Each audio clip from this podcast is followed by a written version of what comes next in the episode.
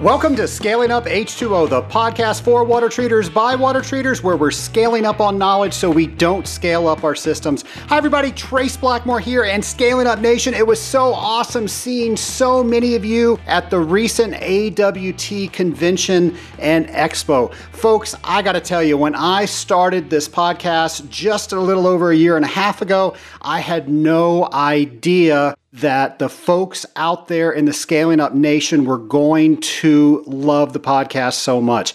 I didn't even know there was going to be a Scaling Up Nation. But when you come up to me and let me know how you've tried something new, how you went after something that you wouldn't have done if you had not gotten inspired because of listening to Scaling Up, folks, I got to tell you, that's awesome. But I also want to tell you that was all you. Maybe I gave you that little bit of nudge to put you in that direction, but you did the legwork. So I want to thank you for letting me know that the Scaling Up podcast has inspired you, and I want to keep inspiring you to keep being great. So do those things that you know that you need to be doing to be successful. And we're actually going to continue that theme on today's show.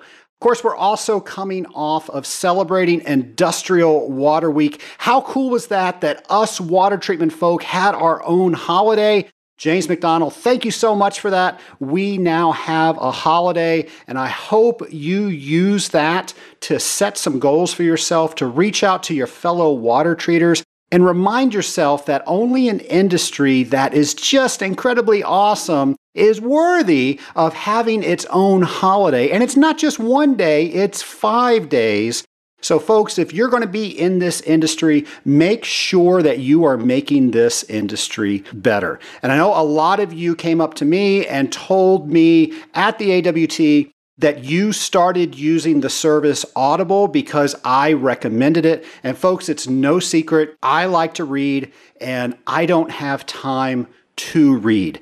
When you read, there's only one thing you can do, and that's, of course, hold that book and read it. And I like to do that as often as I can. But let's face it, I just simply don't have a lot of time to close everything out that's going on and pick up a book and read it. But you know, just like me, just like you, we are in the water treatment industry and we have a lot of windshield time. And I think that's why this show is so successful because we can get information while we're driving. Well, Audible is the exact same way, and it's how I read 35 books a year by using Audible. So if you want to use Audible too, go to scalinguph2o.com forward slash Audible. You'll get a free month, a free book, and you can try that service for yourself. Now, that's an affiliate link of mine. And what that means is that Audible will pay me a commission if you go to that, but it does not cost you a dime extra. So just wanted to let you know that being totally transparent with the scaling up nation. And maybe what I was doing there was selling. Maybe I'm selling the fact that you need to read more. Maybe I'm selling the fact that I have a solution to get you to read more. Well, today's show is about selling. And it doesn't matter if you consider yourself a salesperson or not. If you are in this industry, if you are in any industry, if you ever communicate with another human being, you are selling. And I know we have a lot of different ways to look at selling, and a lot of them aren't very flattering. So, we're going to talk about that today, and we're going to talk about what some people do to make themselves a little bit more successful at sales or what I like to say, at communicating than others. So, we're going to be joined today by a great sales coach. His name is Dan Jourdan, and I hope you enjoy my interview with Dan Jourdan. My lab partner today is Dan Jourdan, and Dan calls himself the sales energizer. Dan, I'm so happy to have you on Scaling Up. How are you today? You know, I'm living the dream, baby. How about you? Absolutely. Well, you know, you have a, a way of uh, just telling people the truth when it comes to what they should be doing when it comes to just getting out there and making sales. So I'm hoping we talk a little bit about that today and, and just find out a little bit more of how to become more well rounded salespeople. Well, I'll be happy to help. That's what I do best. Well, before we get started, could you tell the audience a little about yourself? Uh, yeah, absolutely. Uh, you know, you introduced me as the sales energizer. I let me tell you this story that'll explain the whole thing. I just came back from uh, India. I had a little a speaking gig there with a an IT company that was looking. Basically, they wanted an American face in at their company to to be their sales manager or what have you for this convention. Uh, but I had to say a few words, and I spoke to the crowd, and I realized very early on that nobody really understood me. I mean, I, I speak fairly clearly, but I'm New Jersey, fast talking type of uh, conversation, which is not what they're taught in school. And so I was a little apprehensive when I was going out there to speak, but I did, and I said a few words, and it was like, I'm telling you, Trace, it was like I was Elvis. I, they were standing there with their mouths wide open and, and, like sheepishly walking up to me afterwards, you know, asking if they take a selfie with me. And it, it was crazy how well this went off. And I, I asked one young lady, you know, what she heard. She could speak English. I said, What did you hear that was so special? What she said to me is the answer to your question in a long winded way. She said, I heard nothing, but I felt your energy. And that's, if you want to, in a nutshell, what you want to do to become a better salesperson, you need to transfer your energy to your prospect because they crave it, they need it, they desire it, they they're attracted to it. And so I call myself the sales energizer because that's what I've always been able to do. And uh, I travel around and I give presentations and I blow the roof off not only of the convention, but I, I help the salespeople in the room blow the roof off their sales. How's that? I think that's great. And you've been doing this for a long time. You're a master at this. How does somebody that's eh, mediocre at sales begin to do, even begin to do what you do? Uh, well, it, it, great question. And the answer is you need to want to first. You need to, you mean that's a lot of people are turned off by even being called a salesperson. Uh, they're uh, they're embarrassed. My, my mother's that way. My, my, till this day, if you if you had my mother in a room right now with you and you say, "Hey, how's Danny doing?" Uh, she would say, "You know, he's fine, doing well. He's in between jobs, but he'll." I mean, I'm telling you, she will not tell her friends that I'm in sales because her impression of a salesperson uh, is uh, Herb Tarlek from uh, WKRP in Cincinnati. You know that guy it's just, you know, that pushy car salesman kind of embarrassing mentality. And I think in the minds of a lot of people, they have that same type of thing. That's why people, you know, financial consultants don't call themselves salespeople. They call themselves financial consultants. You know, insurance agents, insurance salespeople don't call themselves that. They call themselves, you know, brokers or consultants or what have you. Because there's a little shame involved, involved in there. Now, so the way to start, the first step is to toss that out of your head and understand that nothing good in the world has ever happened without a salesperson selling it. Uh, you know, even Thomas Edison, nobody was going to take a light bulb. They thought it was crazy. Color TV, I remember my parents telling don't sit too close. It's going to hurt you. You know, color TV is bad for your eyes. Color TV is bad. Everything has to be sold. You make people's lives better by presenting a product that you have. What, what you guys, the water treatment and, and things that you're selling, you're literally making lives better. You're, you're saving lives. You're helping people. You're helping companies earn more money, which in turn is going to make their lives better. You're doing all that. So you need to, to understand that you're in the most noble profession out there. A good person can do a lot more good being successful than being unsuccessful. I think that's great advice. You know, if you don't believe in yourself, how are you going to get your prospects and customers to believe in you? Yeah, well, and I tell I tell this to people, and I and I I, you know, I tell it to my children. I tell it to everybody. I go, you want to be a better salesperson? Be a better person. You know, and you'll be a better sales. You want to be a better accountant? Be a better person. You know, act like the person that you'd like to become.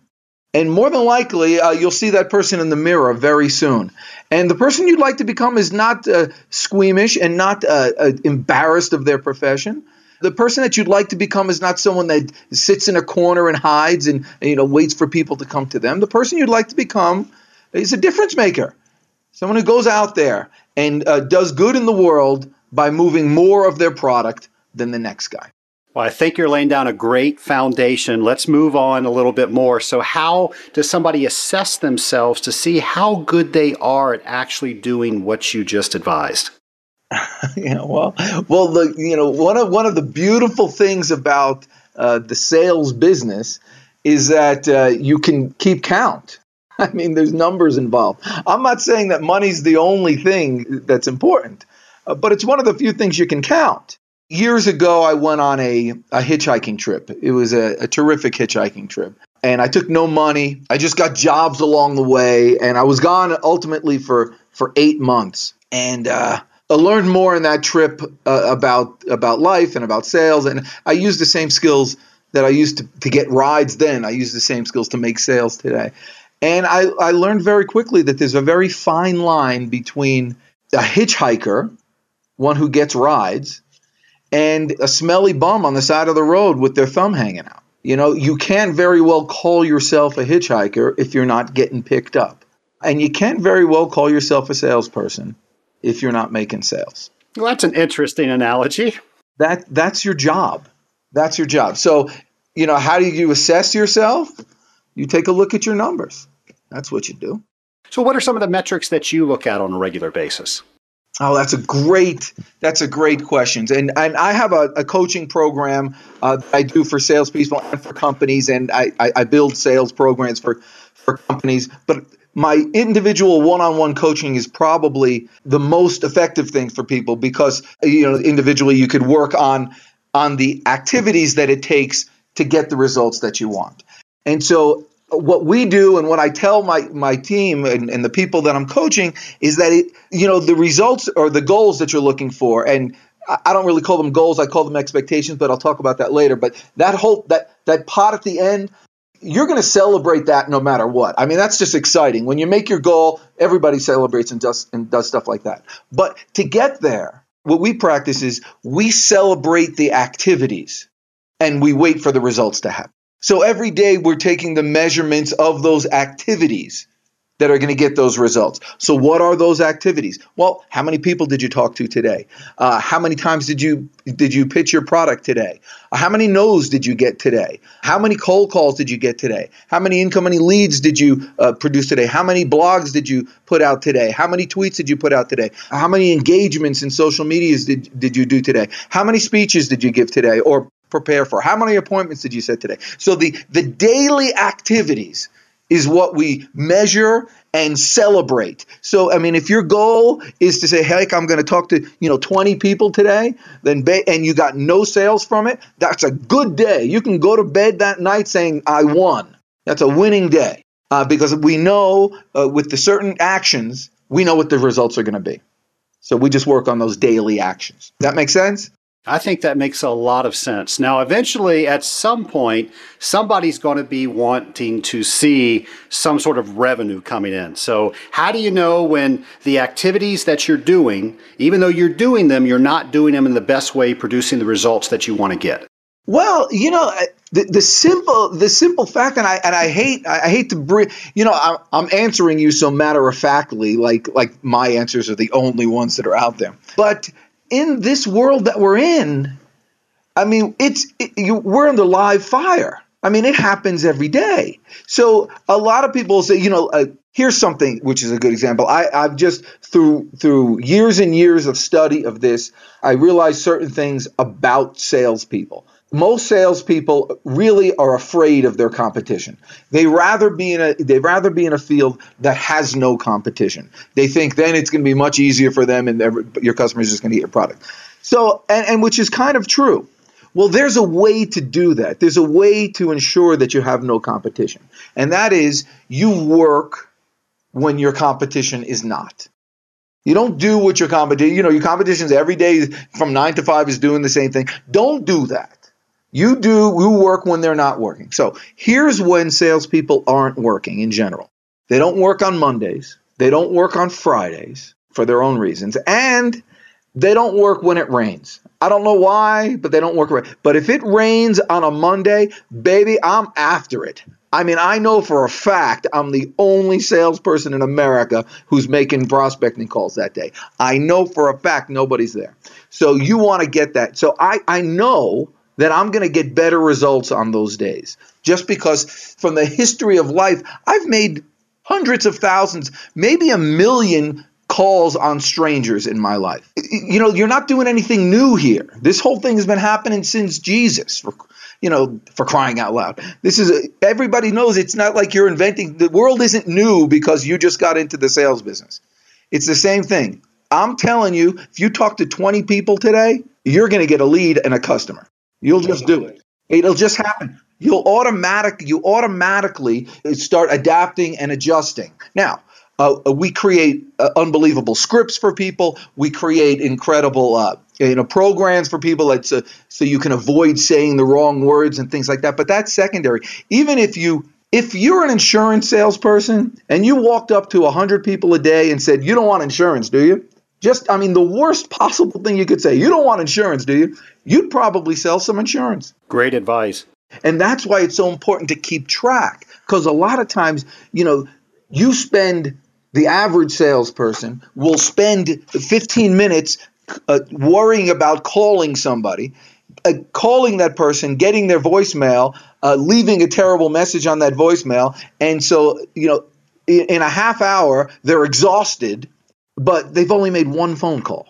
That's an excellent point. And for the record, you're saying to the scaling up audience that you don't want this water treatment program, do you? Is not a good sales pitch. but you know what? If you said it to a hundred people, it would work. All right. I, it would. It would. Now, there's a better way to do it. There's a better way to do it, and I can help you out. Well, how about we talk about the anatomy of the sales process? So I get up this morning, I get dressed, I comb my hair, I'm ready to go out and make some cold calls. What should I do? Yeah, well, uh, that's a, my gosh. You know, it was as if I wrote down these questions. These are just like layups. You're good at this. I'm telling you. This isn't your first uh, rodeo, is it? I've interviewed a few, but none as good as you, Mr. Dan. Oh, you say. Well, you know that. So uh, that's the first thing. When you first meet somebody, you want to give a compliment. Here, you want to. Here, I'm going to give you a little secret, and then I'm going to answer your question. When you're first approaching somebody, understand this. There's three things that your prospect has, but more importantly, they have and they want to give it to you. So they have something that they want. It's going to make them feel good to give you one of these three things. So if you ask for them, you're in a, in a much better position to start a conversation about water treatment.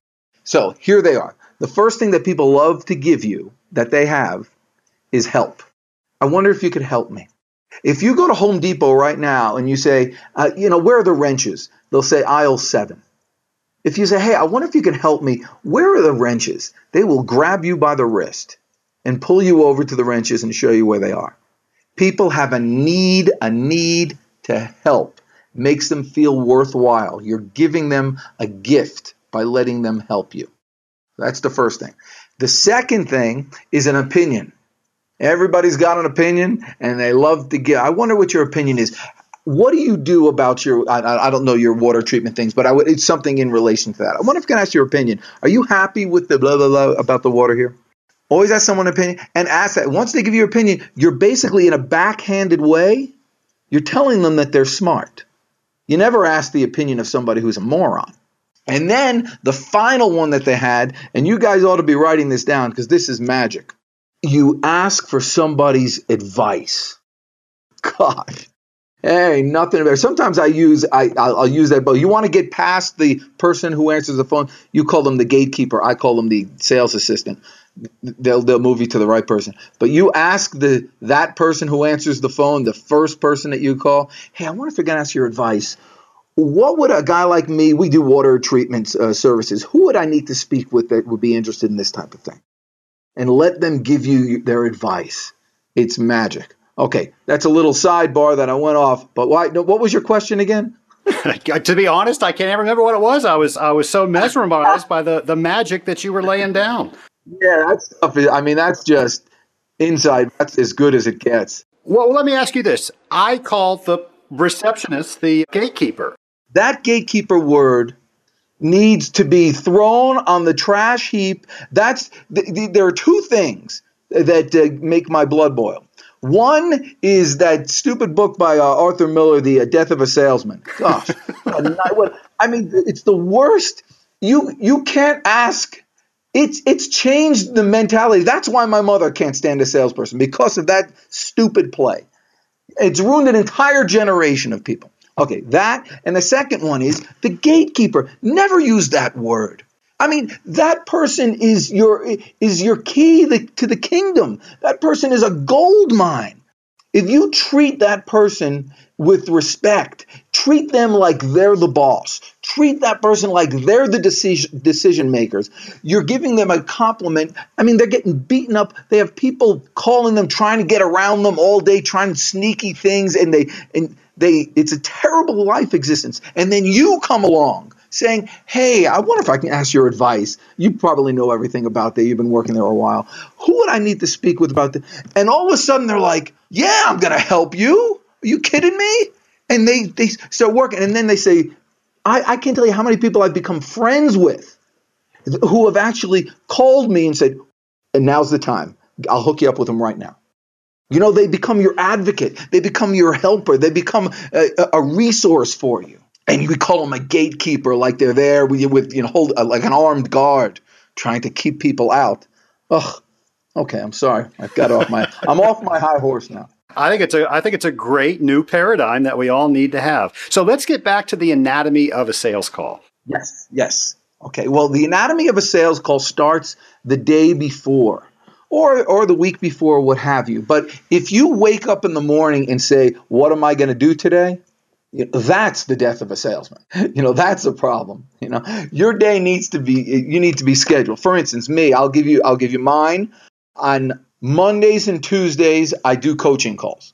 That's what I do. Mondays and Tuesdays, I work with my clients and I do coaching calls. There's no question. I can wake up on Monday morning. I know what I'm doing. I have, you know, I have people scheduled throughout the day.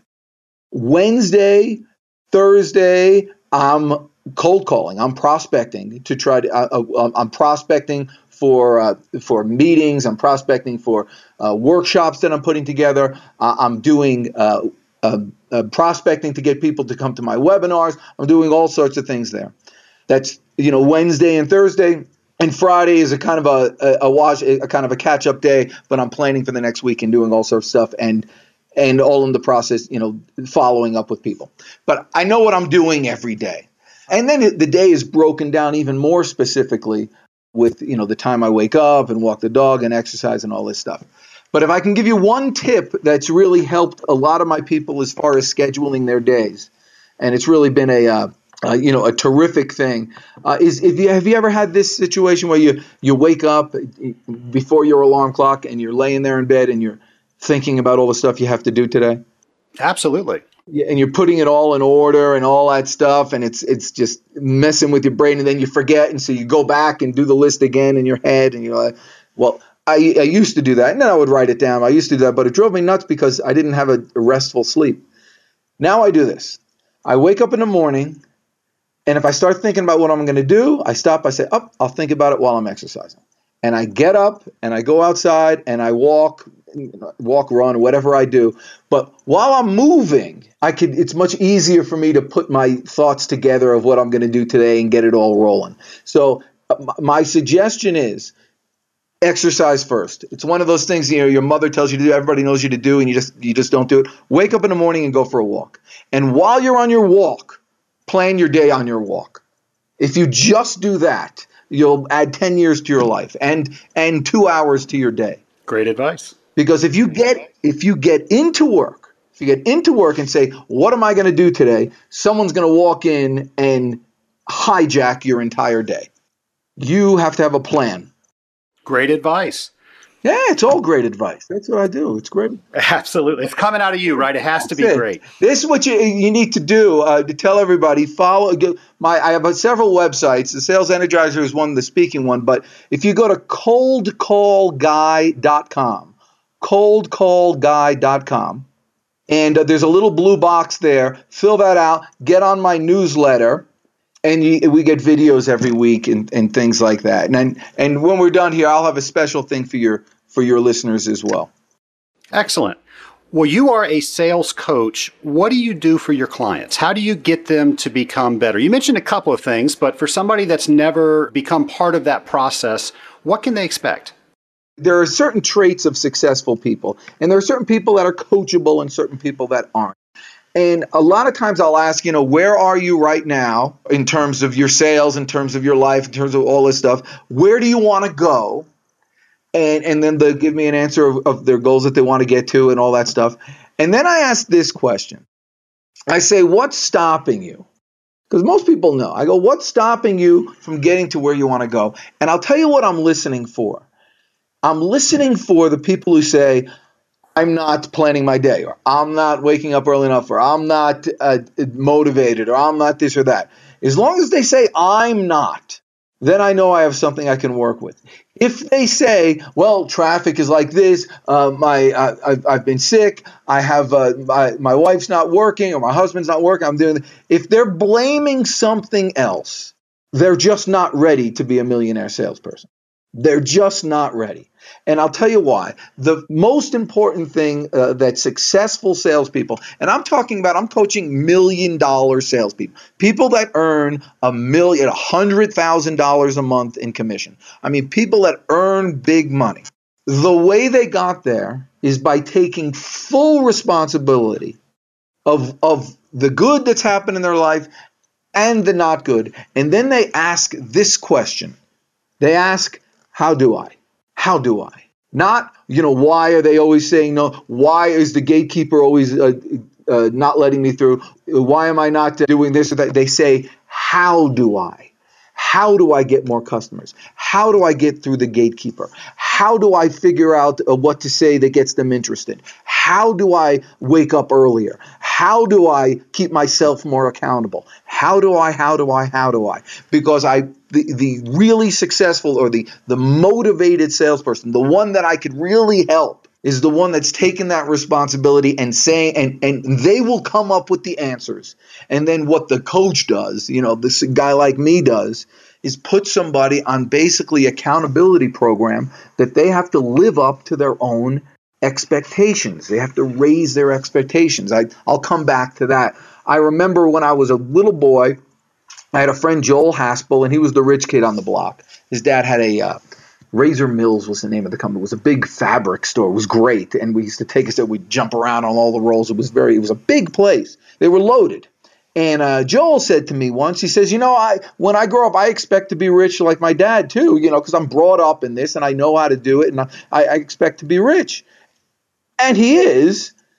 And he said to me, "And you're probably going to be less than me because you know your parents aren't. You don't have this, and you just you don't expect that of yourself." And I, I remembered that from the time I was eight years old people don't achieve, very rarely achieve their goals. It's some sort of, you know, ethereal thing. It hangs out there in the distance and you're like, oh, maybe one day I'll get that.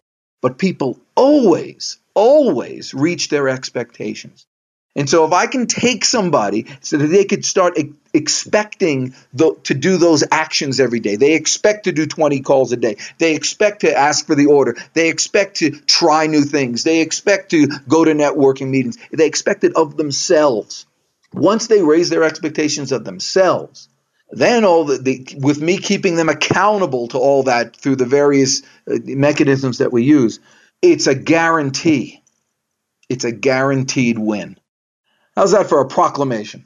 I think that's a great one. I'm trying to think of some of the excuses that I've heard from people over the years. So I'm going to throw a couple at you and you you tell me why that's a, not a good way of thinking and how we can think better.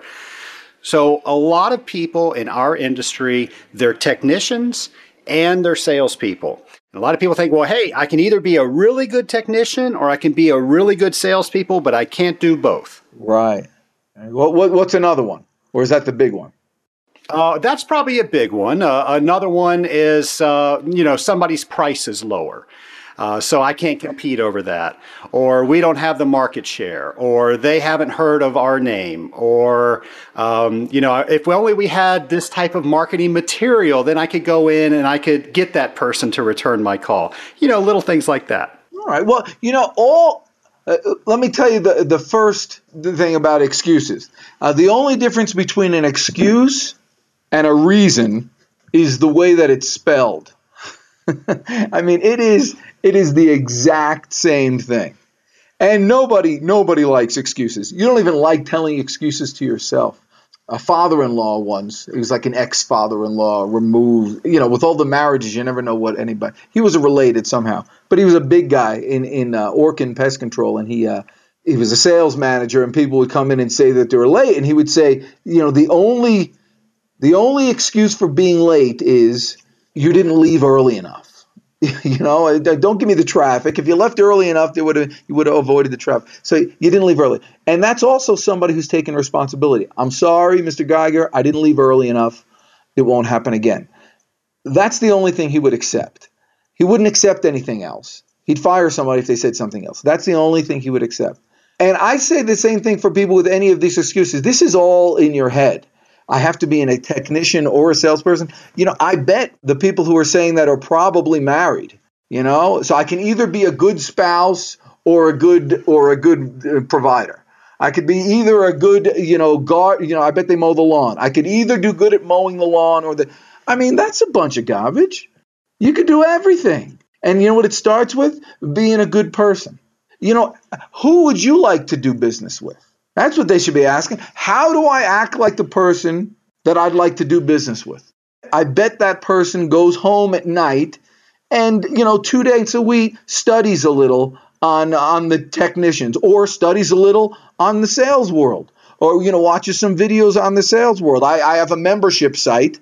Uh, you, you could log on to it at any time, and it gives you all sorts of information and motivation and you know technical skills in sales. And people go on that whenever they want and just do it. Maybe if you do it 15 minutes a day, or maybe if you do it 20 minutes a day. But anything you want to get really good at, you would figure out you would make the time to do it. And I don't have to tell you to stop watching TV. You know, my people that I coach, I don't tell them to stop watching TV. They just stop watching TV. I don't tell them to stop watching the news first thing in the morning. They just don't have the time to watch the news first thing in the morning and let it ruin their day let you know stop protecting their their mind their most important asset and they're going to put all this garbage in it before they get started. I don't have to tell people not to waste time on on facebook and linkedin. I tell them how to use facebook and linkedin to get notoriety and get business and get get more action and get more things going in their lives.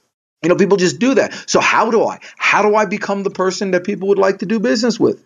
And it magically happens once you're held accountable to it and as far as the price thing goes, I mean, please.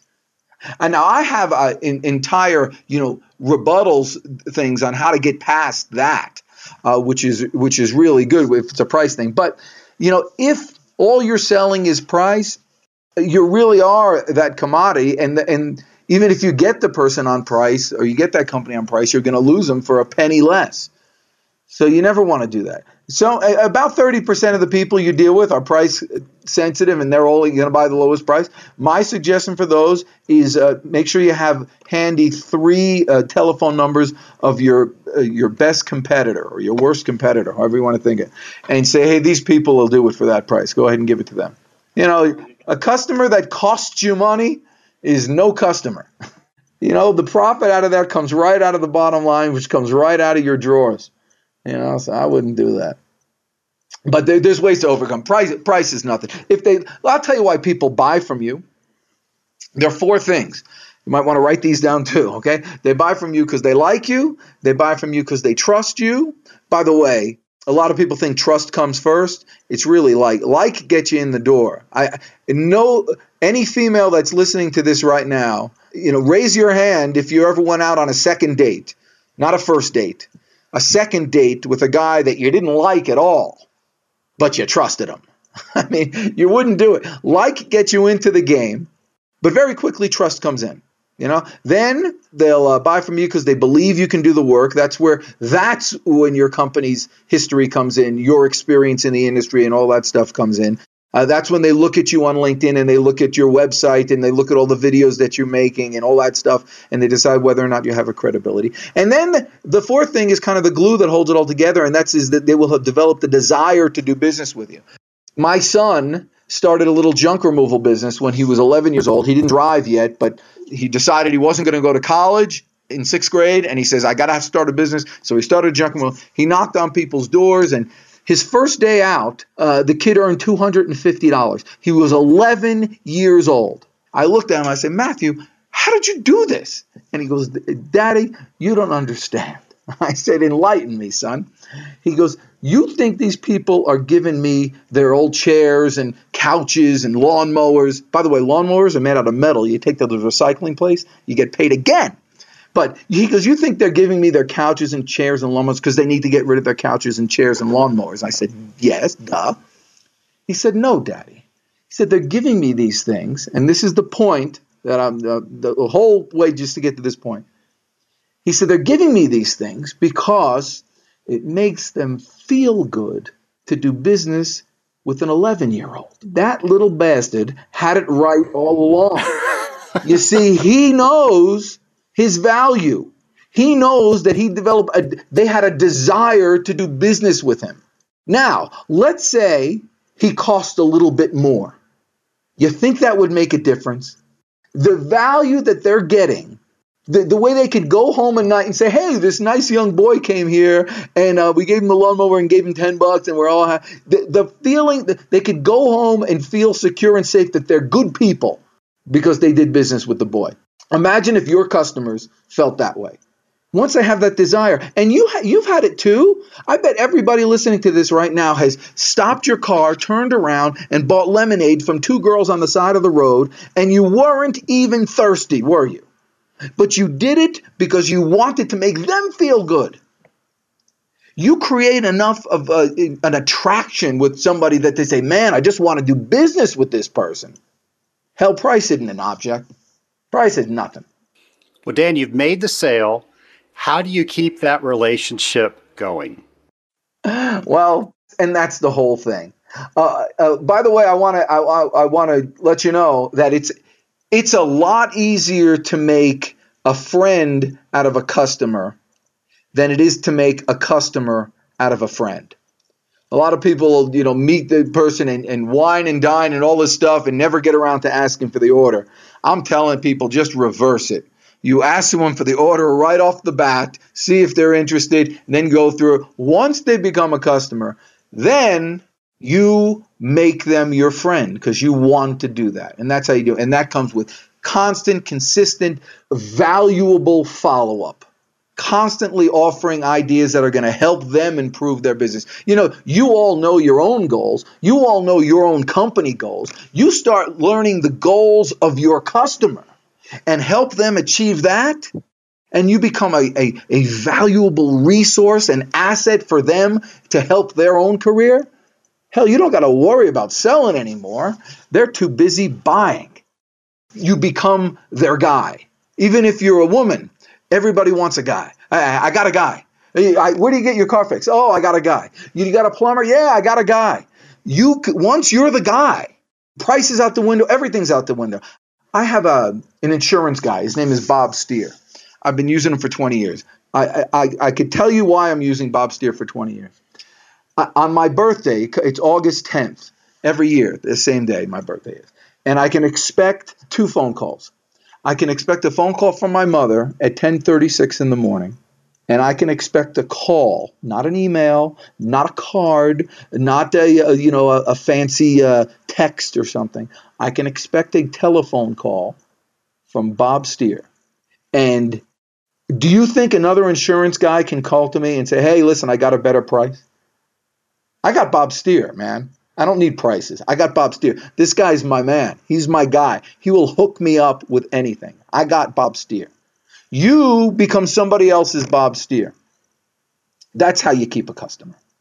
I feel like I'm yelling at you, Trace. I don't mean. No, you're doing you're doing great. You're excited. You are energizing the scaling up nation. Is what way, you, you, are doing you right got now. a great asset. You got a good name, Trace. You know, there's not that many traces out there. It's a strong. I I've met uh, I've met two, um, and and I know of one.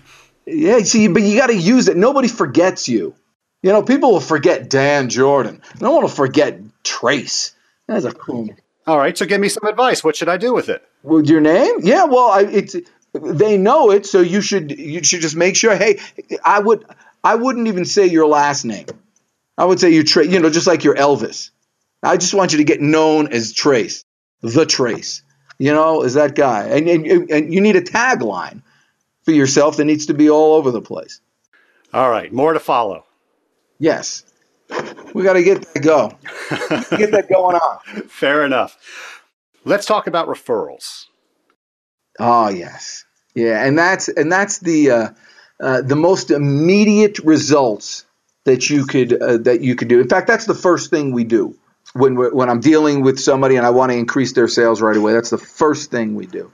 Uh, we put together a a program for referrals. So I'll give you uh, there's there's about seven things that we do, but I'll give you the first one right now, and uh, you can go to work with that. That might not, might be all you need. But everybody's on LinkedIn, right? I would think so. Yeah, everybody's pretty much on LinkedIn, and so and they have they have customers or even prospects. Even if you're going to see a prospect or a customer, you should be getting five or six uh, referrals from everybody. So what you do is, let's say I'm going to see you, Trace. I'm going to look you up on LinkedIn, and, and we're going to meet. Let's say, and I'm gonna I'm going to look you up on LinkedIn, and I'm going to look at your friends, or whoever you're you're LinkedIn with, and I'm going to pick out five or six or ten of them that I'd like to meet. You know, people that I'd like. And I'm going to print out those pages. Then when I come to see you, I'm going to show you, I'm going to say, hey, you're, you know, Trace, you got a really cool name. you know, that must be why you have so many friends here on LinkedIn. I was looking at your at your friends on LinkedIn and I and I, I printed out 10 or so right here. I go, do you know this guy, Bob? Do you know him? Just play along, role play with me. Say yes. I do know Bob. Yes, he's a great friend of mine. Oh, okay, good. All right. Would it be okay if I called him and let him know that I just talked to you? And I can't imagine anybody would say no on the spot. Right. Nobody would say that. And then I'm going to follow with a little bit. So, Bob, so you do know Bob. Let me ask you if you had to pick out one really good quality about Bob, what do you think it is? If you had to just say uh, I would say that I am one of his friends. You are one of his friends, and you're only friends with really nice people. That's a good way of putting that. Exactly. Okay, good. Okay, so we'll do it. So then I would do that to five or six people, and if you know them, and, I, and so I'll, I'll get those. Now, the next day, I'm going to call Bob. But when I call Bob, I don't call Bob simply by saying, Hey, Bob, I got your name from Trace, and I thought I'd, I'd call you, do business with me. I'm going to do it like this. I'm going to follow a normal sales process, which is always compliment first you know, when you're asking for somebody's advice, you're giving them a backhanded compliment. Same thing like this. So I'm going to call Bob. I say, Bob, this is uh, this is Dan Jourdan, sales energizer. I was I was talking to your friend Trace, and do you know what he said about you? I, I can't imagine what he said about me. What did he say about me? But at all, so now you're interested. If you're Bob now, you're interested. Yeah, what the heck did he say about me? He said that you're about the nicest guy he's ever met. He's only friends with nice people, and you're on the top of the list. What do you think of that? I think that sounds incredible. okay. Now, all of a sudden, uh, by uh, just association, you kind of like me more because I just gave you a kind. Now you're feeling good, and you're associating that feeling good with me. That gives me an opening to say, hey, I was speaking with Trace and he thought this might, uh, we both thought this might be a good thing that I can offer you. Do you have a minute or so we can talk? I'll tell you why I called today. Absolutely. And then I just go into it. But it, it's a way to uh, not only get a referral, but to use the referral. And that's, that's really effective. You can get five or six referrals off of any customer or prospect that you meet. And then once they tell you something really good about the person, when you have an in, and, and it's much easier for them. They don't have to call somebody and do any action. You do it all. You do it all, and you make everybody feel good. It's that particular tactic uh, in the in the insurance world and in the financial planning world has yielded hundreds of millions of dollars worth of uh, products sold. Again, great advice. Well, let's keep going down that trail. How do we shorten the sales cycle? Ah, well, you see, now you're getting to the nitty gritty. Uh, again, this is this is a process, but I'll give you the I'll give you the uh, the main points at the beginning. The thing, remember I said earlier, it's a lot easier to make a friend out of a customer than a customer out of a friend. Absolutely. The sexiest thing, the most attractive thing about anybody is confidence. Uh, people are drawn to it. They need it. They want it. And uh, secretly, everybody wants to be led. There's some psychological things that we don't have the time to go through right now. But you need to be secure with the fact that your product isn't for everybody. Not everybody wants it. You know, and they have their own reasons. They might be getting it cheaper. They might they might be doing business with their son or their nephew or their daughter-in-law. They might be doing for whatever reason your product isn't for everybody. I you've heard of the 80-20 rule? Absolutely. Okay, the 80 20 rule, you'll get 80% of your business, uh, money, revenue out of 20% of your clients, that whole thing, and it works out. I've always been 70 30. 30% of the people I meet just don't dig my program. you know, it's just, I rub them the wrong way. That's fine. Who do you think I do business with? I do business with the 70%. And the other 30% of people, they're nice, they're good, they're they're perfect, they're well-rounded, they're contributors to the society. Very high I have no ill will towards them. They just don't need me. They don't dig my stuff. That's fine. The same thing's for you and and your water treatment. Some people don't need it. So I'm, I'm going to I'm going to say something. We're going to role play just for a second, and I, I I'm going to create some tension. So I think this will be really good for you, and the price is thirty five thousand dollars. Well, that's way too high. okay. But you wouldn't even say that. There's always that silence. You know that silent tension? Sure. So you want to break that silence. And you break the silence by using this little saying. So it's $35,000. How's that sound? And now you have to answer. Now you say it's way too high, and then I can go with it. And that's fine. But the first thing to shorten the sales cycle is to constantly check in with people. How does that sound?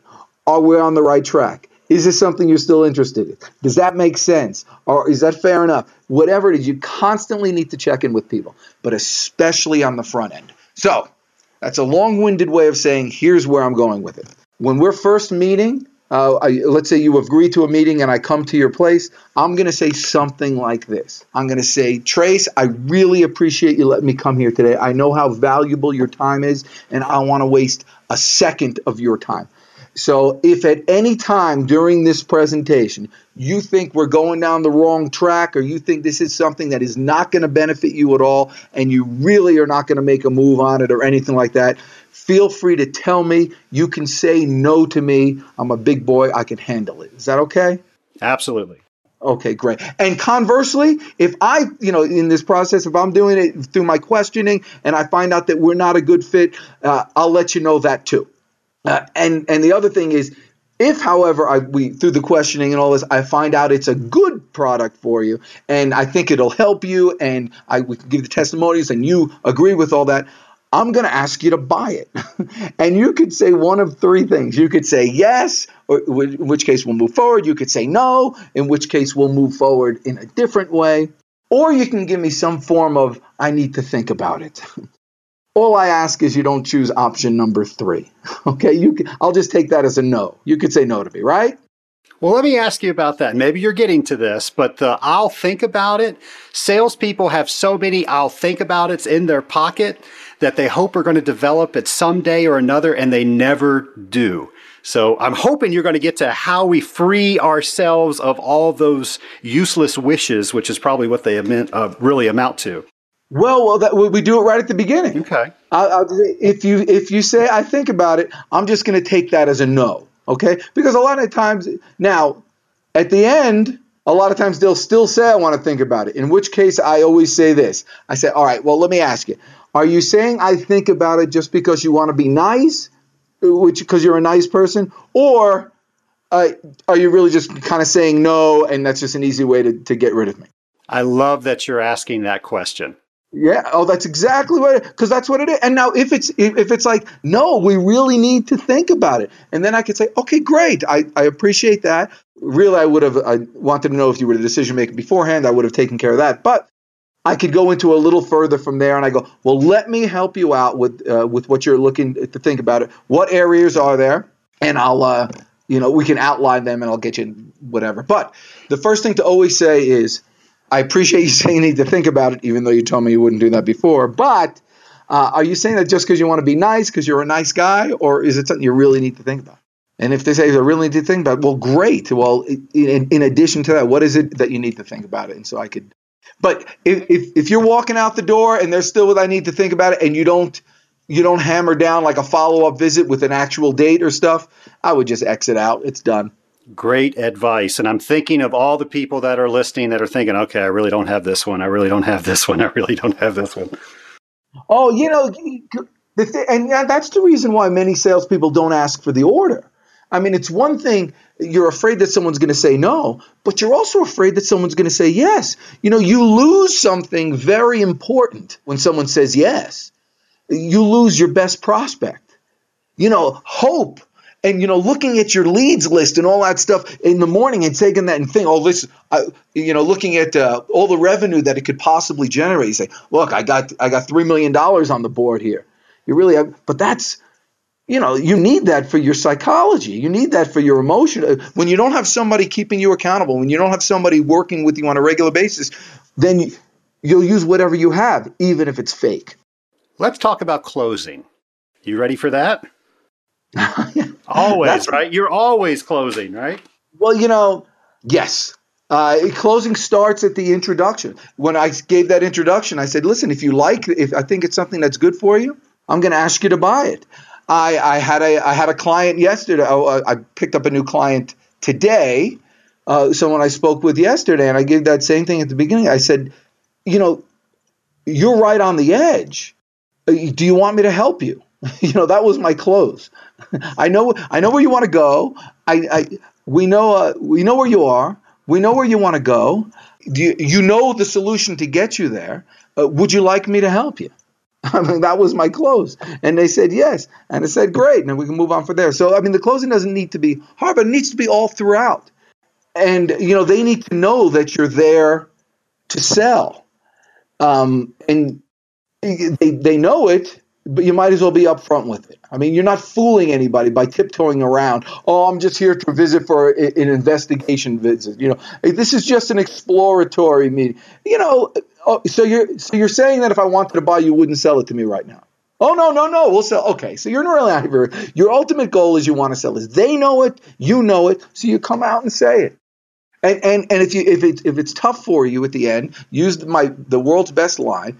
It's okay to say no to me my my membership program that I put together, it's it's helped more people uh, than I can think of right now uh, expand their business. It's unbelievable. Just when you need a little bit of motivation, click and you go on it. 15 minutes a day changes your life. Uh, it's a $297 product uh, with the with the discounts that I can give you with a code that I'll give you today.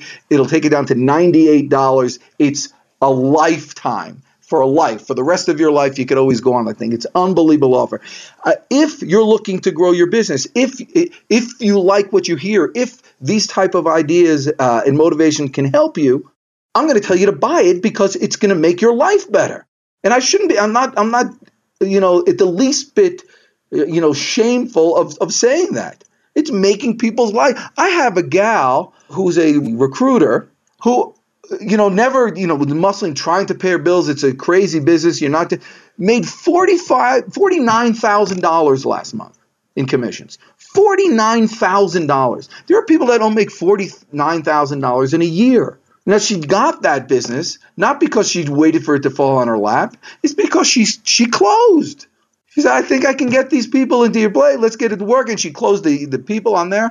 Um, I, I have an advertising gal, made $35,000 last month, $35,000 selling uh, advertising uh, on websites to people in the Chamber of Commerce. How in tarnation can you do that in the tourism industry? And it's because she followed a method of calling every day a certain amount of people and saying certain words, saying, it's okay to say no to me. In fact, her line was this I understand a lot of people don't buy advertising for their business. A lot of people just don't do it. It's not important. And they have, you know, they they run their business their whole lives and all that stuff and they're happy with that. Other people who want to explode their business do. Uh, if you're one of those that don't buy advertising, well, let me know now and I, I, I can call somebody else. but that person, that person is so set up. And not everybody wants my uh, my coaching program you know not it's not for everybody. Not everybody wants to grow. It's a it's a lot of work. A lot everybody doesn't want to put in that work. And those people you know ought not to call me. Those people are great for a membership program because they can do it on their own on their own leisure. I'm passionate about sales. I'm passionate about this whole industry uh, because it's it's on everybody has untapped potential. I have uh, my, my i'll go back to my son again uh, who uh, he uh, he st- he really did. He's 18 now, and he he we all kind of pushed him into going to college. He started Kennesaw this year, uh, which is a state university here in in Georgia, and he's a boy who likes to use his hands and all this stuff. And he he's continued his junk removal business. So he went to one and a half classes before he went to the administration office and withdrew. So he didn't even last an entire day. one and a half classes and he stopped. And he came home and he said to me, he said, Daddy, you knew I was going to quit anyway. I might as well do it now and save the money. And he has started his that junk removal business.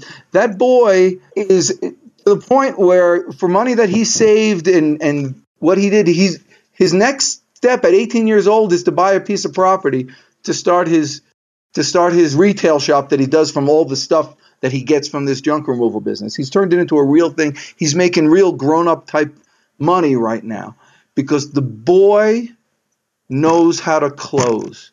The boy knows how to sell. The boy knows how to talk to people in a way to instead of them because no one likes to be sold, but people love to buy. And so every salesperson out there can create their own little business, their own you know little industry and and they become the branded winner. They, they're the they're the leader. People go to them the individual not to their company. And once you build up that list and you build up that client base heck that stays with you for the rest of your life and it's it's untapped potential that i see going to waste and it ticks me off and i and it doesn't have to be that way and i don't think it will. We're going to change we're going to change the way people think about salespeople and we're going to change the way salespeople think about themselves. So that's my passion. Well, on I can't thank you enough for coming on Scaling Up. This was a fun interview. I think I'll have you back sometime and we'll just do role play for a complete hour. I think that'd be fun. There we go. Well, Dan, I'm going to have everything that you mentioned on my show notes page. A lot of our listeners are driving, so please keep your hands on 10 and 2, and I'll just go to my show notes page and I'll have all of that information for you. I can't thank you enough for coming on Scaling Up. You were a lot of fun. Thanks again. All righty. Take care. Well, Scaling Up Nation, if you haven't gotten it already, we are all in sales. And sales is an industry that some people might not think kindly of. Dan's mom doesn't even like what he does because she thinks he's a salesperson. Well, folks, he is a salesperson, but there's nothing wrong with that. I like to look at sales is it is how we communicate with the other person that we are trying to get our point across with. A lot of people think that sales is something you do to someone, and I think that is where the problem is. I would like us to change our paradigm about sales, and it's not something we do to someone, it's something we do with someone. And this is how we do it. We are water treatment professionals, and we know more about water treatment than the people that we're sitting across from nine times out of 10. So now where sales comes in is we need to be able to include them in the conversation and it has to be a conversation with what their problems are, whether they perceive them or they don't know about their problems. Educate yourself about how they do what they do, and maybe that's why these problems are coming up. And then also educate them on what the problems are that you see and how you are going to solve them. Folks, you are the expert, but it doesn't matter what you know. And the old cliche is people don't care what you know until they know that you care. But if you don't care about the other individual that's sitting across from you, I don't think anything is going to happen other than you've wasted a lot of time, including their time. If you are the expert and you can expertly explain to them what's going on and how you are going to solve their problems, folks, that is sales. And they will thank you for doing that because they cannot solve those problems without you. Now, there's a ton of sales books out there, and I have read so many sales books, and I want to tell you that the underlying theme of most sales books is how can I manipulate the other party into doing what I want them to do? And I would say that that premise is flawed because, again, sales isn't something we do to someone, it's something we do with someone. So if you read a sales book, my ask to you is you use it to help you communicate but never manipulate. We are water treatment professionals. We know what we're doing. So the sales books, the sales training can help us be able to bring our point across and not seem like we're a know it all, not seem like we're better than somebody else, but do it in a way to make the person that's across from us very comfortable. Now, surprisingly enough, I'm going to tell you my favorite sales book, and you're going to say, What? That's not a sales book. So I'm going to go ahead and do it. It's The Seven Habits of Highly Effective People by Dr. Stephen R. Covey. And a lot of you have come up to me in the Scaling Up Nation and said you have read that book, and I'm willing to bet those of you that have read that have never thought about that being a sales book. I think it's the best sales book out there because it talks about all the habits, and I, have talked about all the habits on the show. So I'm going to try not to do that on this show. But the first three habits deal with yourself. And you have to manage yourself and you have to be strong in yourself in order to work with others. And that's what habits four, five, and six are. It's how can somebody that's completed the first three habits work with somebody else that may not have completed those first three habits and do it in a way that you create something stronger together than you could have created by yourself. So I challenge you, if you've read the book, maybe read it again and think about using that for sales. Again, I look at sales as communication, not something that you do to someone. I don't think there's any secret. Successful people are willing to do things that unsuccessful people aren't willing to do. And Dan mentioned a lot of them. One is they simply make phone calls. Oh my gosh, I remember making phone calls and working myself up to making that phone call, and that phone felt like it weighed 25 pounds. Of course, it doesn't. That's all in our mind. But when people do that consistently so they can continue to find new people, people to tell their story to, that's what makes them successful. The same thing with cold calls. It's so hard to go up and meet somebody who you've never met before and see if you can help them with what you do as a career. Also, successful people, they make a lot of commitments and they keep a lot of commitments. In fact, they keep every commitment.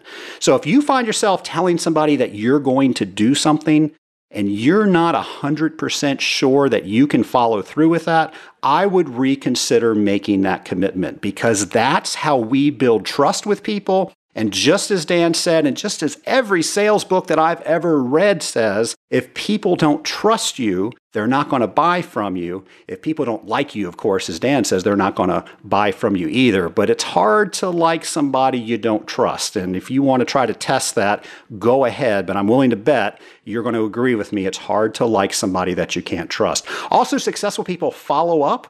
They ask for referrals. They ask who else would get some benefit out of the relationship that you and I have. Or, you know, we just had this big problem with your cooling tower. I fixed it. Is there anybody else that you know that could benefit from a service like that? Don't be scared to ask for other people to help. Because if you're good at what you do and you keep commitments, and those people know that you're going to follow through on each and everything that you do, they are going to be delighted to share you with people they know because now they're going to get the credit for all the work that you did. You fixed other people's problems because they introduced you. So never be afraid to ask who else can you help. And then I think the biggest thing that we all have problems with is there's always that big two letter word no. And when somebody tells me no after I've done all this work, it's so hard not to take that personally. We're all going to do it. We all are going to take it personally. But here is what I think successful people do is they maybe take a moment and then they internalize, okay, what could I have done better? So that might have turned into a yes. And folks, I got to tell you, I love to talk to a prospective customer and ask them, what could I have done better? What would have made you say yes? And a lot of times you can actually get the customer re engaged so that way you can come to a better solution than perhaps you presented. So don't take it personally, learn from it, And don't use that as an excuse to stop doing the things that you need to do to make yourself successful. Folks, you are in the water treatment industry, so be the best you can be in everything you do in the water treatment industry. That includes learning everything you can about all the technical stuff out there. That includes self development. How can you make yourself better? So, if I do something right now, how am I better the next time that I do this? And as I started with the top of the show, a lot of you have come to me and said, you know, this show allows me to think that way. And I am a better water treater today because I listen to this show and I try some of the things that I knew I should have been trying, but the show is a push to make me a little bit better. Folks, if this podcast is making the industry better, I have done my job. I do have an ask for you. If you know a water treater out there, let them know about scaling up H2O because if we can make the entire industry better, we are working within a better industry. Folks, I can't wait to talk to you next time on Scaling Up H2O.